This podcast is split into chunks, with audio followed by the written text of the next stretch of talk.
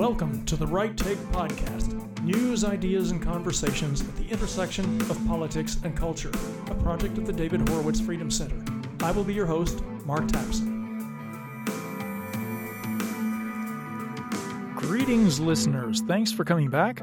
I am your cisgender white male host, Mark Tapson. That's how I identify. You know who you are, so I think we're all set. Today is going to be a little bit different. I'm used to talking with guests about topics from a political and or cultural viewpoint. There are a number of critical issues going on in the culture today which I think it's important to talk about also from a psychological perspective. Because it's one thing to talk about them from a political viewpoint, but it's another to look at policies or ideologies from the perspective of the mental and emotional impact that they have, especially on children and young people. Political and ideological movements always, in one way or another, target the younger generations because obviously they're the future. And if you can get your hooks into them while they're young, preferably the younger the better, and their minds are impressionable, then you can, to a great extent, mold that generation and steer it in the direction of your vision of the future and the generation after that, and so on. So, my guest today and I are going to approach things from that psychological point of view. I think it'll be an interesting diversion from the usual approach. One of those topics, for example, is the state of masculinity, which is a deep concern of mine, not least because I just had my first son three weeks ago. Well, technically speaking, my wife had him, and I'm glad it was her and not me. But even before then, the state of masculinity was of deep concern because I have daughters, and I want them to grow up in a world in which good, strong men thrive. It's a deep concern of mine also because, like the culture critic Camille Paglia says, it's a man's world and always has been and always will be. So, as men go, so goes the rest of the world. If men are in crisis, and they are, then our very civilization is in crisis too, and it is. I feel that if you want a better world, and who doesn't, then it starts by making better men, not by kicking men to the curb and claiming that the future is female. Along those lines, I've been reading a very recent book called Of Boys and Men Why the Modern Male is Struggling, Why It Matters, and What to Do About It by Richard Reeves. This book um, addresses a similar state of things described in a book from a few years ago called The Boy Crisis by Warren Farrell. The subtitle of that is almost exactly like the other book Why Our Boys Are Struggling and What We Can Do About It. Um, both those books are excellent in terms of describing the problem of the crisis of masculinity, though I don't always agree with their solutions. But that's a topic for another time, and I'd like to get one or both of the authors on the Right Take podcast to talk about it. In any case, the topic of toxic masculinity is on my mind. It's a serious one for our culture, and I'm going to get into it today with my guest. And along those lines, another topic I want to get into is our culture's insane push to sexualize our children in various ways and the indoctrination of children into gender ideology. Call me uptight and heteronormative, but I think imposing crackpot gender ideology and inappropriate sexuality on children is a very bad idea. And I also believe that disparaging traditional masculinity is a damaging idea for boys and young men and for the culture that they occupy. So I want to explore those issues today as well as the damage that's been done to our children through the pandemic hysteria and even the threat to free speech.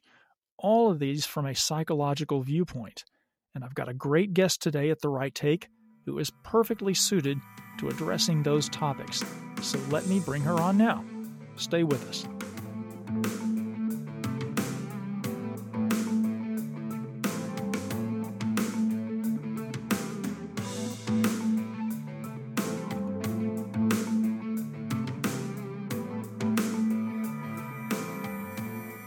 For something completely different, as the Monty Python comedy troupe used to say. Today we're going to get to politics and culture through some psychological insights from my guest, who is a clinical psychologist and the author of Nervous Energy Harness the Power of Your Anxiety. It's a book which I have read, by the way, and that's not just something I say to flatter the guests, it's true. Uh, and we'll talk about that book a bit because it was useful to me, and I, I think it will be to many of you too. The author is a very familiar face in the media, everywhere from television and podcasts to the New York Times and Vanity Fair. You may have seen her recently on a an episode of the Timcast podcast. Dr. Chloe Carmichael, welcome to the Right Take podcast. Thank you, Mark. It's an honor to be with you. Oh, no, the feeling is mutual. Uh, thanks for being here. First, tell us a little bit about your book. I've read it, as I mentioned, so I know some about it, but give the listeners a, a snapshot of what it's about and how I can help them. Sure. So, in a nutshell, the book Nervous Energy Harness the Power of Your Anxiety is about the healthy function of anxiety, which is to stimulate preparation behaviors. And so, as a clinical psychologist, I wrote the book to just offer some practical ways that people can do that, that they can use anxiety the way Mother Nature intended, rather than having to automatically medicalize or let big pharma or even therapy come in when oftentimes anxiety is actually just part of a normal human experience that can be constructive if we know how to use it. Well, I know that anxiety is certainly a part of my personal experience. Um, I sense it every time I start to do a podcast. Uh, so this book is is useful to me. I've actually had experience with uh, uh, with panic attacks. Uh, with a couple of them, I recognize them now when they start to happen, and actually I know how to suppress them and all that. But I didn't know what they were, what they were in the beginning. I didn't know what was happening to me.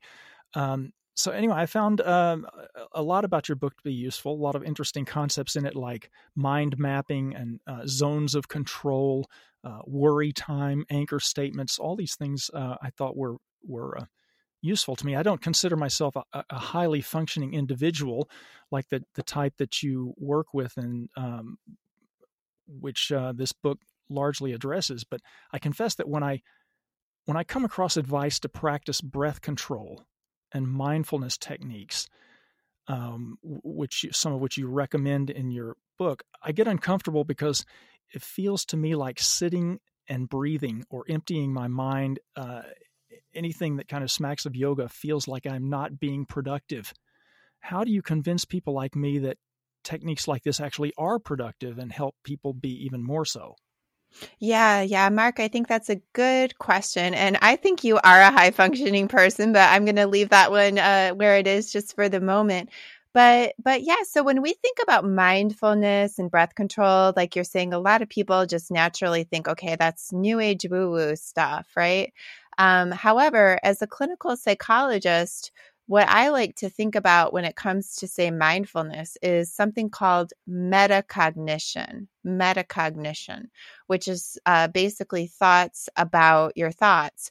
And so, for example, if you've ever had the experience of not realizing that you're really irritable until you hear yourself snapping at somebody and then you say whoa like there's my tone today like what's going on with me? And then it gives you pause and then you realize okay wow i think i'm actually kind of still high strung because of an argument i had with my spouse earlier today. Wow how about that? That's actually mindfulness right there metacognition when we can have an awareness of our emotional state. Sometimes we go into people pleasing mode right? There's there's all kinds of uh, or you know social competitive mode. Uh, we've all had the experience i think of being in these modes without realizing we're in them until we hear ourselves, you know, giving away the farm or whatever, because we're so into that people pleasing mode. Um, and so when we have mindfulness, when we can practice mindfulness in an intelligent way, which is one of the things I believe my book teaches people how to do, when we can increase our metacognition skills, we can actually just operate so much better throughout our daily life. And you mentioned a technique called uh, th- three step breathing. I, I believe. Uh, am I getting that right? Three step breathing. It's the three part breath. Yes, that's three close part enough. breath. Yes, I knew I wasn't getting that right. Uh, uh yeah, yeah, thank close you. enough. Um, how how does that work? Because I actually uh, started using that even before today's podcast, so it's it is actually helpful to me. Can you describe that process briefly? Yeah, it's really interesting. So many studies have shown that by learning to observe something like our breath, going through a little bit of a specific guided routine that we do with our breath, if we do it in this particular way, um, then by learning to practice observing our breath, what we're really doing is we are sharpening our powers of self observation. And so, by practicing observing something benign like our breath, again, we get better at observing things like nuanced mental states again like noticing you know am i a little on edge today or am i in an over accommodating mood today or you know whatever the case may be and through uh, through doing those breathing techniques we we get that benefit of self-observation skills if we do it the right way. Now a lot of people also say when they do the three part breath they say wow that is so relaxing. I feel so present in the moment and all this stuff. And i tell them you know what? That is wonderful. That is great. But it's actually just a side benefit. What we're really doing is we're building our metacognition skills. Hmm. Uh, one thing you mentioned in the book really leaped out at me. Uh, in fact, I'm going to quote directly from it here. You write that um, you write about doing that, tr- trying out the exercises that you put in the book, and you say, "I recommend doing them on paper or at least digitally. Many high functioning people are used to doing things in their head." And feel that they glean so much benefit just from reading the steps of an exercise that they don't actually do the exercise that describes me in a nutshell because I'm um, a really bookish kind of nerdy person. But anyway, I feel like when I read it that that's enough that practicing the exercises is is kind of unnecessary but it is necessary right yeah. So when we read something and, you know, a lot of intelligent people, myself included, you know, we're, we're used to being able to skim something. We read it and we, we kind of mentally do the exercise and we get a lot of benefit out of it.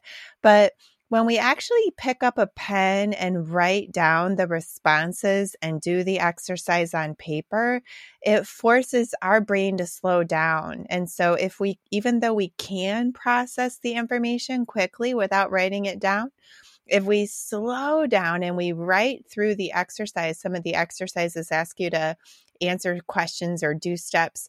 And if instead of just doing them in your head, you write them down and you do them on paper, it actually engages more regions of your brain than if you just mentally do them. So you literally are processing them in a deeper, broader neurological level by writing them. Moreover, when we write things down as opposed to just thinking them through, we have uh, a, a, record of what we've done. And then if we look at it later, this is why if you say look at an old journal entry or look at an old mental note you wrote to yourself at a conference or whatever, um, you see your handwriting, you see the pen, it flashes you back to that moment of when you made that note. And it becomes what psychologists call an environmental cue and it helps to take you back to that moment in time and connect you more deeply with that learning at that moment. So there's a lot of benefits to actually writing things down if if people can find the time. That totally makes sense to me. Well, I think there's a lot about the book that that uh, made sense to me and seemed very useful, and I expect that it will continue to be useful to me. Are you working on a new book? Well, thank you so much for for that, Mark. I really appreciate that. Um, I'm actually considering. There's a couple of different types of books that I have in mind. Um, you know, it's funny. This is totally different from a book about anxiety. Um, but part of me has even been thinking about writing a book for parents of children that are going through um, confusion about their gender because I've had so many, believe it or not, friends that have had children you know where it's like the the child went to school and next thing they knew like teachers fellow students whatever and and the child you know suddenly believes you know that they are quote non-binary or whatever the case may be and these poor parents have been told you know would you rather have a dead daughter or a live son? You know and and they they've they've been given what to use the big phrase today misinformation um you know about these things. And so I've honestly been thinking, I've been giving so much just private thoughts and support to friends that need ways that they can talk to their children about the truth about you know just who the child is and how to support the child and love the child but to do it through a lens of truth and reality. Um, i've been looking at actually maybe writing something small about that though. My my hope is that that cultural moment maybe maybe starting to pass a little bit. I think people are finally waking up from wokeness on some level so maybe i won't have to write that book I have a feeling it will be necessary for a while, and it sounds like uh, I mean it's a very important topic. It's one I actually wanted to get to in just a little bit. Um, so I encourage you to you know elaborate on that, make it more than just uh, something short. But I think it's it's it deserves book length treatment. I know that you're a mom, and I'm a parent too, and uh, so things that things in the culture that affect our children are of um, great concern to us. Um, Speaking of which, let's let's talk about a few of the events and trends that I, I think are happening in America today that are unique in, in American history that are impacting our youth in what I think is a serious, dangerous way. And one example that I think probably leaps to everybody's mind is the recent pandemic lockdowns and the masking. Um, we all now know, and many of us knew as these things were happening, that not only were none of these uh, totalitarian protective measures effective at all, but we're finding out now just how harmful they were on children. Can you tell us what, for example, the effects of the masking on children were? Oh my goodness. Yeah, Mark, it's really heartbreaking. I'll just tell you, I'm I'm sitting right here right now in the free state of Florida. Um, I I lived in New York. I moved there in 2001 as a young woman. And um, I, I was there and I was very happy there until very recently. Um, in 2020, they wanted to mask my then three year old and he had been home with with my husband and me you know for his his whole life we hadn't wanted to put him in a program but we had planned that when he was 3 almost 4 he it would be the right time for him socially to go into a program and you know be kind of more constantly around groups of children all day and um, at that particular moment, you know, the the governor had said that even three year olds would have to wear a mask. And ah, uh, boy, I tell you, I've never felt that mama bear feeling so strongly. And um, I just, I remember, I remember just um, being in tears, telling my husband, "We have to move. We have to move. I, I cannot do this to him." So yeah, I, I feel it very viscerally. Um, so just to go through a litany of reasons why, um, as if we should need, you know, anyone to as need a psychologist to explain, you know, why masking children uh, is is a problem. So when we when we mask, obviously we cover up our mouth, and children look at lips as a way to learn about language and learn about how to make sounds. Children also look at moving objects and that holds their attention. So it also just focuses them on how to make the sounds as well as on what is being said. Moreover, when children smile or frown, obviously we cannot see it if they are wearing a mask. And children they're the very young children especially their self-esteem and their sense of identity is formulating eh, even more so than they're what they're conscious of. They're not a three-year-old's not sitting there consciously thinking about forming you know his social identity or self-esteem. However when that child smiles or frowns and the adults around him respond to him. They say, Oh, Junior, you sure are having fun with those blocks. Or, Oh, look at that frown. What's the matter? The child doesn't even realize it consciously, but part of what's happening there is he's getting the message that there are adults around him who notice and care about him and will kind of buffer the world and help it all to make sense for him. And that gives him a feeling of security and emotional regulation. When children's faces are covered, and adults cannot respond to facial expressions because they cannot see them.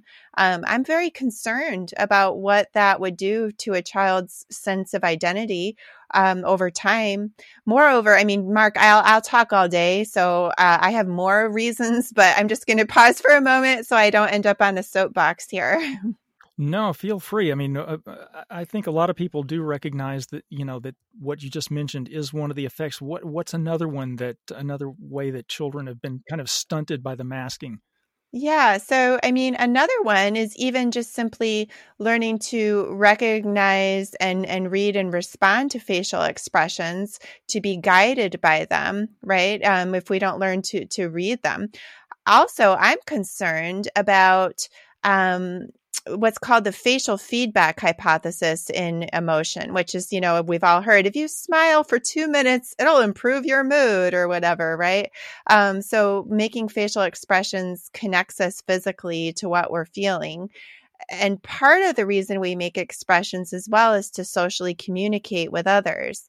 And again, if you're not used to getting any response to your facial expressions, they serve no social utility because your face is covered up my concern is, you know, you might be less inclined to make them.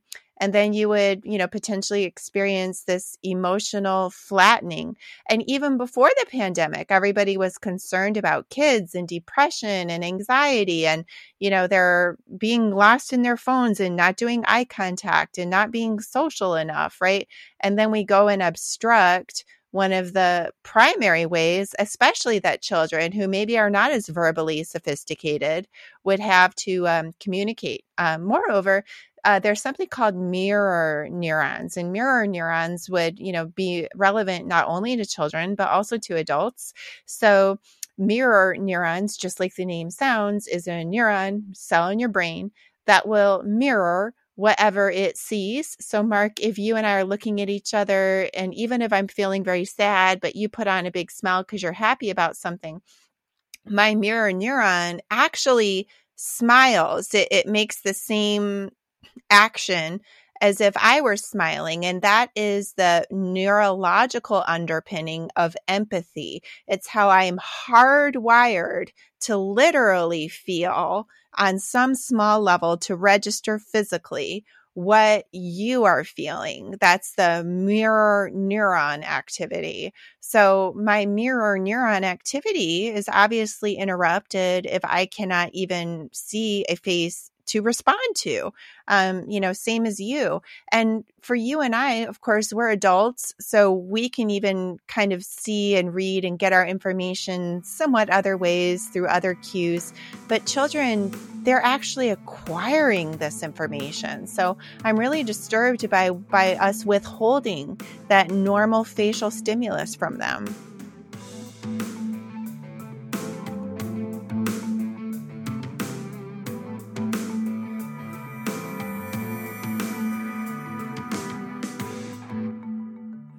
And not only the uh, the whole masking um, problem, but what about the isolation of the lockdowns and school closures? What what impact do those have on the development of children? Oh my goodness. Yeah. I mean, again, even before the pandemic, people were very concerned about kids being in their phone, being in all this virtual world, you know, children, obesity, because they're not active, they're not, you know, connecting with others as much. Um, you know, I, all of these things we were concerned about at be, before. And then we go and we literally tell them, go sit in your room all day in front of a, you know, computer for eight hours. And it's not even just young children that I'm worried about there. Adolescents, right?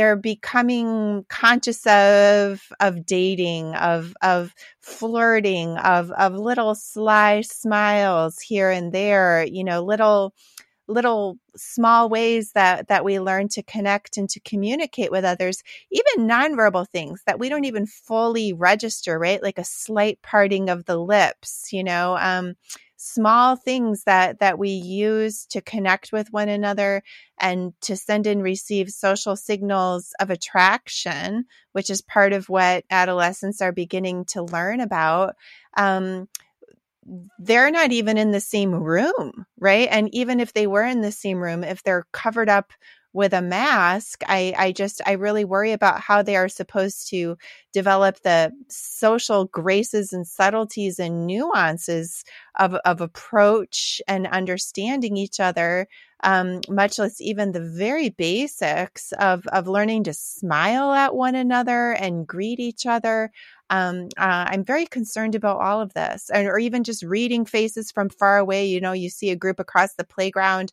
Is it okay to approach, or is it not the right time? How to choose your moments? How can kids learn any of this if they're not even in the same room or if everybody's wearing a mask?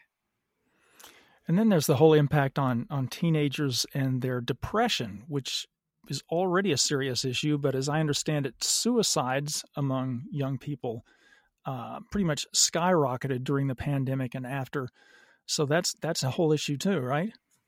Absolutely. So, social support is actually a protective factor, a resiliency factor in all kinds of mental illness, right? And so, you know, again, masking yourself, feeling you have to keep six feet away from other people, everybody else being masked, all these things, I would hardly say, you know, that that's going to facilitate social support. Um, another aspect of depression is actually helplessness or worthlessness, a sense of worthlessness. And so again, if if we're telling people you can cover up your face and it will be totally fine and you know, if you have a long face, you know, why the long face? You know, the old expression or you know, let me see your smile or you know even just that simple thing of like i was mentioning earlier feeling seen feeling heard all those things um, we're we're decreasing somebody's sense of self-efficacy that if, if they smile and they just put on a confident face you know that that they can connect with others or just the sense of feeling valued and necessary by your community. At the same time, we're saying you can stay home. It doesn't matter. And by the way, if you do show up, please cover your face. I just think on some level that has to impact somebody's sense of worth, especially children, teenagers who have a less stable sense of worth. Absolutely. And I'm afraid that we haven't seen the end of the lockdowns and masking because those were tools that I think totalitarians and authority learned were very effective uh, during the pandemic. And I think they'll trot those out whenever they uh, feel the need to control the populace. So I don't think we've seen the end of that. Um, moving on to another topic I wanted to discuss with you, and that's free speech. Another aspect of this, the, the whole pandemic hysteria was this clampdown on as you you mentioned earlier, the so-called misinformation uh, or disinformation on social media, and that just seemed to me to be kind of an extension of cancel culture, in that people who dared question the official narrative about COVID were either shut down entirely, or shadow banned, or they had their posts tagged with fact checks. They were demonized as conspiracy theorists or even threats to society, and that's not that's not just coming from the government alone is, or from big tech companies. Increasing numbers of young people now seem to favor limits on free speech and they see it as a tool of fascism. So, what, what is the impact on people mentally and emotionally when their freedom of expression, their freedom of speech is curtailed or ended, or when they're silenced by um, a bullying cancel culture? Yeah, that's an interesting segue, Mark, right? So to as as what we're doing, of course, as you said, is we're sort of changing topics away from the face masks and then on to the subject of free speech, but they're actually very linked, right? So even wearing a face mask, it's it's rather depersonalizing, right? It's harder to recognize people. There's less of a sense of individualism and uh, you know focus on expression, right? Of course, when when you're literally masking yourself, um, and and I think you're right. It's really disturbing the way that you know big government so to speak is is using those masks in many ways to almost muzzle people right is, is is the way that people would refer to that sometimes is that they felt like they were being muzzled um, by that. And certainly, I, I, think that free speech is extremely important to mental health. Um, it's it's one of the ways that we exchange and develop ideas, right? It's it's the way that we even actually to the point of social connection again. How can we feel truly socially supported within our community if we can't even tell people the truth about how we really feel. It's almost the opposite of social support to walk around feeling like I better keep my cards close to the vest, um, or else I could be canceled. Moreover, to this concept of quote safe spaces, how am I even truly supposed to feel safe around others? Now, I'll feel safe most anywhere because I'm a pretty resilient person, but just for the sake of argument, how would a person really feel quote safe when they're in an environment where it's explicitly stated that you're not allowed to express certain viewpoints. So, me as a woman, I'd rather know if I'm around a bunch of people that think women are not as intelligent or women should, you know, be whatever. Um, I would not want to outlaw people from saying that.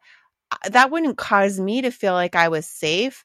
I would feel safe more just knowing I can pick and choose who I want to be with based on how they actually feel. Yeah, suppressing people's opinions doesn't make those thoughts or opinions go away. It just sort of drives them underground in a way where they could conceivably do more damage. And like you said, it's better to to hear those opinions and thoughts out in the open, where you know what you're dealing with.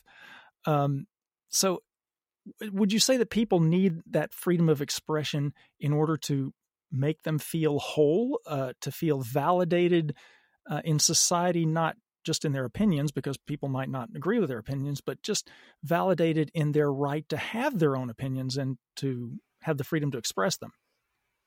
Absolutely. So when we put our words our, our thoughts into spoken language, it actually increases our sense of personal control, right? That's one of the reasons why people pay money to go to a therapist that will help them kind of coax them um, into taking what is inside and and speaking it right? I mean honestly for all the talk on the left about speaking your truth and you know feeling empowered and how important that is right? I'm just i'm stunned that so many psychologists especially it's such a left leaning profession um you know seem brainwashed into this idea that um that we should discourage people from saying what's on their mind even if what they're saying is, you know, totally backwards and totally wrong, uh, we've all had the experience of saying something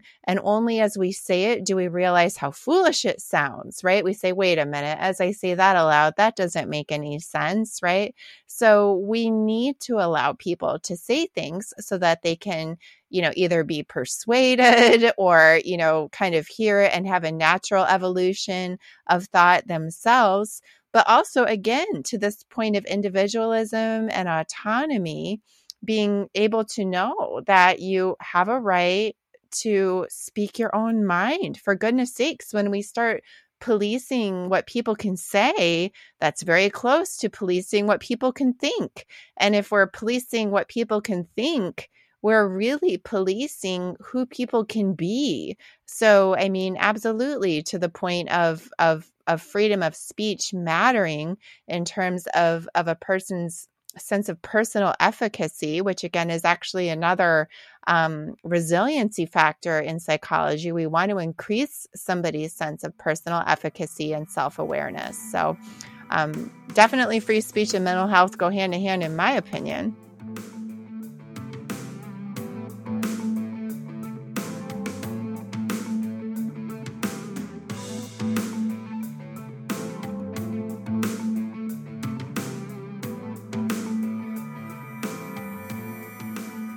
Let me throw another topic your way.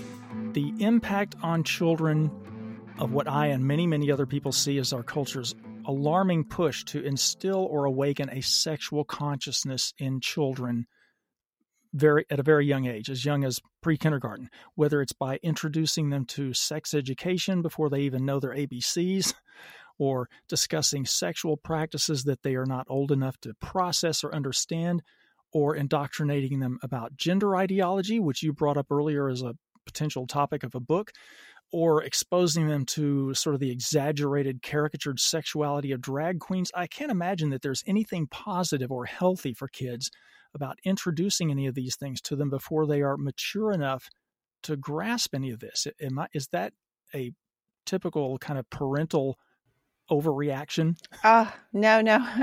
I I totally agree with you.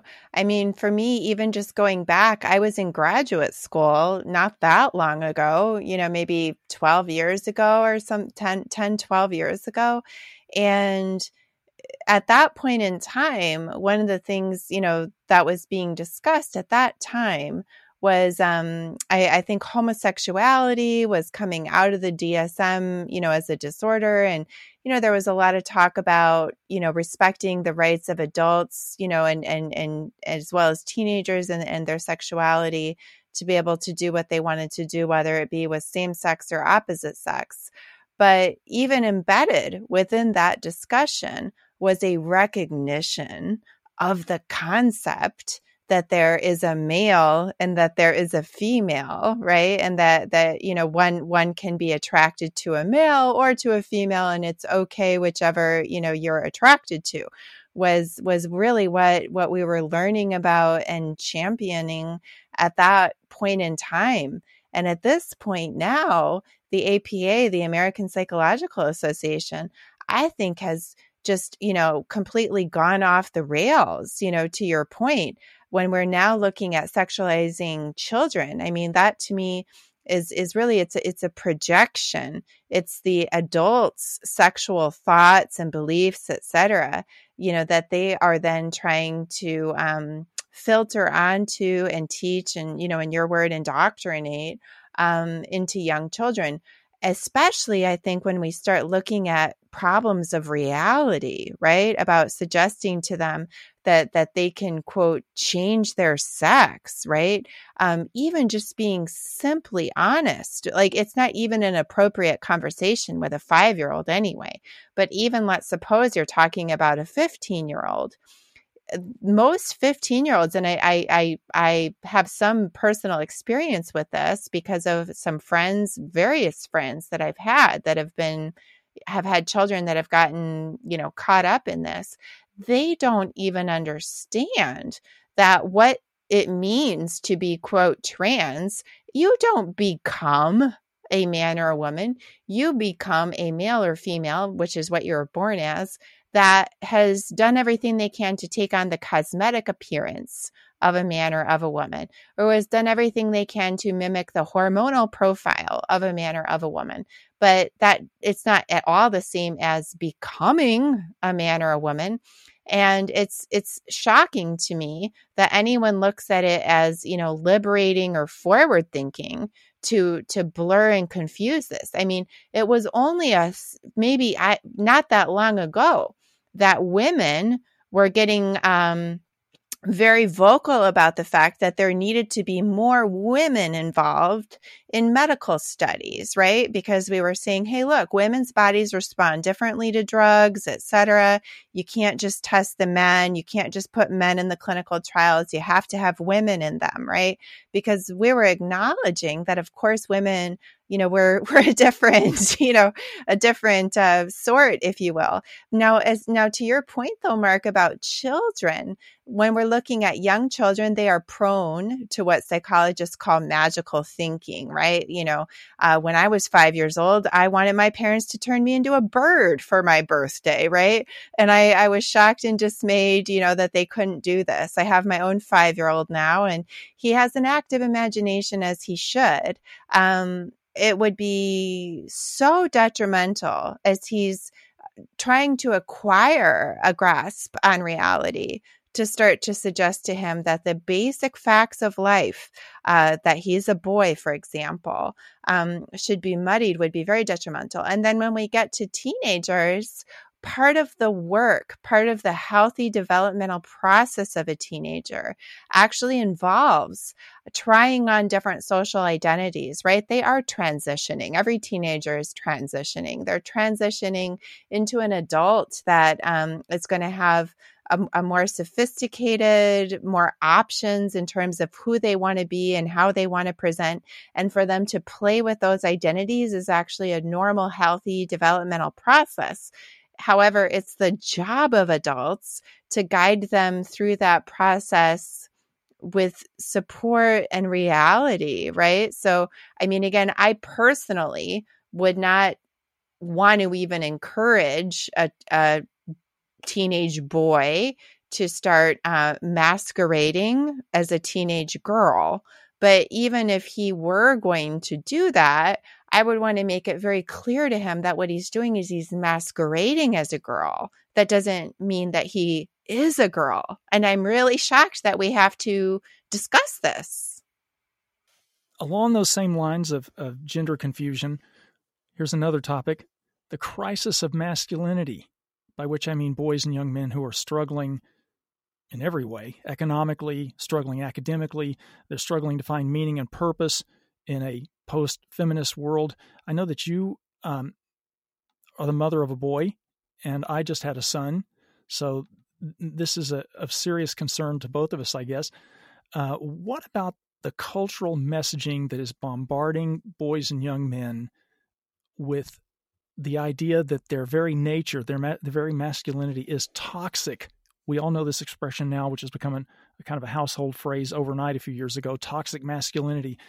Uh, what about this messaging that tells them their masculinity is nothing but a, a false, culturally constructed mask that oppresses them and that they need to remove that mask and instead act more like the stereotype of females. In other words, be more vulnerable, more in touch with your emotions and all that. What are we doing to boys and men with messaging like that? Well, I I think that's a very powerful question, Mark. Um, so however, thanks to your wonderful producer, I do want to go back and say one more quick thing though about the the the trans situation. So another another thing that I just think is important in the context of this conversation about, you know, trans issues is that people who are who are actually um, you know, display the secondary sex characteristics of both male and female who are legitimately born where their body is going to display um, say breasts and a penis or something like that. Um, I've actually personally worked with an intersex person, and it's very important to note that although a person might be born um, displaying the secondary sex characteristics of, say, both a male and a female, that person is actually male or female. That person either produces eggs or they produce sperm. And it's actually very important to that person, typically, to have it understood that that person is a female and you cannot take that away from them or that that person is a male and you cannot take that away from them. And i think that largely people who are in that community of genuinely being people who are born with the secondary sex characteristics of both male and female really do not like being mixed up in the situation of somebody who is born a male who has the secondary sex characteristics of a male and for their own you know just personal preferences want to masquerade as a woman to be you know lumped in together and to have quote intersex people um, mixed in with that i think is actually cheapening and degrading to people who are actually have have fought long and hard to make it known that they are female, even though they may display certain sex uh, secondary sex characteristics, you know, of of the opposite sex. Um, now, to to your point about boys and toxic masculinity, yes indeed I do. I have a son, I have a husband. I have wonderful men in my life and this discussion of toxic masculinity um, really does start to pain me because I think that there's so much in society that we need from men. Um, you know, that we, we need the masculine strength, even the stoicism, the sense of competitiveness, um, all of these things that are you know being cast as so so toxic without really any recognition of of the positive things that men have done for us. Never mind as well of course as you alluded to the fact that men have a higher rate of suicidality they have a higher rate of drug abuse they, you know, have lower literacy rates. There's a literacy crisis in boys. You know, they're they're not graduating college and high school at the same rate as girls. Um, and yet there seems to be zero discussion of looking at how we can support and lift up those boys. In fact, if anything, you know, again, this discussion of toxic masculinity, it's like we're squashing the very same strengths that those young boys need to get themselves out of these problems. Yes, absolutely. Well said. And speaking of toxic masculinity, you and I were talking the other day, and you introduced me to something I had not heard of actually, which is a toxic femininity, uh, which is not something you ever hear people talk about. What is that about? Absolutely. So, toxic femininity, uh, I mentioned as we spoke this term called Marianismo. So, I think most of us have heard of machismo in the Latin culture, the, you know, kind of uber masculine side machismo, which is not even a, always a bad thing, by the way, again. Um, a man who's a, who's a little macho, um, is, is not always the worst thing in the world. In fact, sometimes it can be, you know, great. Um, and then, but in its, in its extremes, certainly machismo, you know, can, can be dark. Same thing for Marianismo, which in Spanish and the Latin culture is the counterpart to machismo. And that Marianismo is uh, going back to, um, I, I, think, the Virgin Mary, right? Um, this kind of exaggerated form of the female suffering, victim, martyr, you know, weakness um, would kind of lend itself to, say, passive aggression or even a manipulative attachment to the victim role. For example, false claims of sexual harassment, right? So another one of my blogs is the dark side of Me Too, um, you know, which is where women for their own personal gain will, you know, threaten or make up something about sexual harassment or um, you know maybe they've had regrettable sex and instead of just wanting simply taking personal responsibility for that they'll you know convert it into um, an accusation of rape which is awful. I've i've spoken for uh, an organization called families advocating for campus equality which is working to protect these young men from being what is, quote, Title IX. It has now become a verb to Title IX somebody, which is, I mean, if a young woman accuses a man of rape in a Title IX school, many times it's just part of the policy that that young man is immediately removed from school while some kangaroo court of you know, college professors who are skewing way left, of course, you know, just independently decide this poor young man's fate. So to me, that would be a great example of toxic femininity, um, of this, you know, girl power gone crazy. But both of these concepts, toxic masculinity and toxic femininity, they're both sort of misleading, aren't they? Because neither one uh, is actually inherently toxic. They're they're kind of value neutral, wouldn't you say? Like uh, uh, the traditional masculine traits like aggression and competitiveness, for example, could be either positive or negative depending on how they're directed and to what extent, right? Absolutely. Um, I just I think that when people talk about toxic masculinity, a lot of times what they're doing is they're assuming that most any display of masculinity is in and of itself toxic. I mean, it's oftentimes from the same crowd that, you know, utters phrases like dead white male as if that's, you know, supposed to be, or, you know, cis het white male or whatever, as if that in itself is supposed to convey or, you know, connote that there's something obviously wrong with that person. I mean, the people who talk about toxic masculinity, I've never heard them talk about positive masculinity. It just it seems to me like it's becoming a catch-all term to just describe masculinity. Yes, I've been saying that for years, actually, which is that uh, the people who complain about toxic masculinity never talk about any positive kind of, of masculinity. Uh, so it's it's it's very demonizing, I think. Um, one final question, Dr. Chloe. Our culture. Now I know you're a psychologist, not a psychiatrist, but our culture seems to have lost its damn mind. If you could put the culture on a couch and think of one thing that you might prescribe for it, besides maybe electroshock therapy, what would you prescribe to get our society and our culture back to some semblance of sanity? Well, that's a very interesting question. So, one of my other blogs is called Political Polarization is a Psychology Problem. And one of the things I talk about in that article is something called reflective listening, which is actually a couples therapy technique. Um, and what we do in reflective listening is when we hear somebody that's expressing something that, you know, rubs us the wrong way, instead of just responding by trying to refute it, we first simply reflect it back, just saying, uh, repeating back to them what they said in a tone of voice that conveys to them that we recognize that on some level, a reasonable person you know, could have somehow gotten this idea. And then we say our piece of how we feel about the issue. And the person then reflects back what we said. And so that is just it's a it's a basic, you know, listening and understanding technique. That's one thing.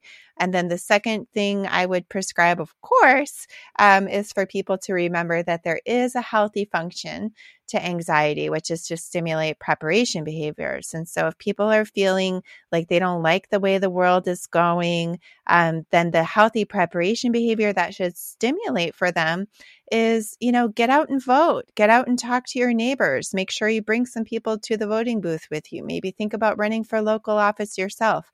Take that angst that you're feeling and you know use it to make a donation or talk to a friend and get involved and do something well, that's a great answer, and I think it's probably a great place to stop. Dr. Chloe Carmichael, thanks you so much for coming on to the Right Take podcast. It was fun and enlightening. I hope we can do it again soon.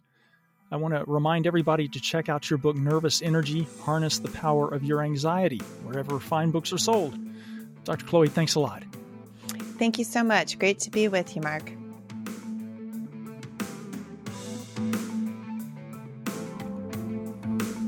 The Right Take with Mark Tapson is a project of the David Horowitz Freedom Center and Front Page Magazine. Unauthorized reproduction of this podcast without express written consent is prohibited.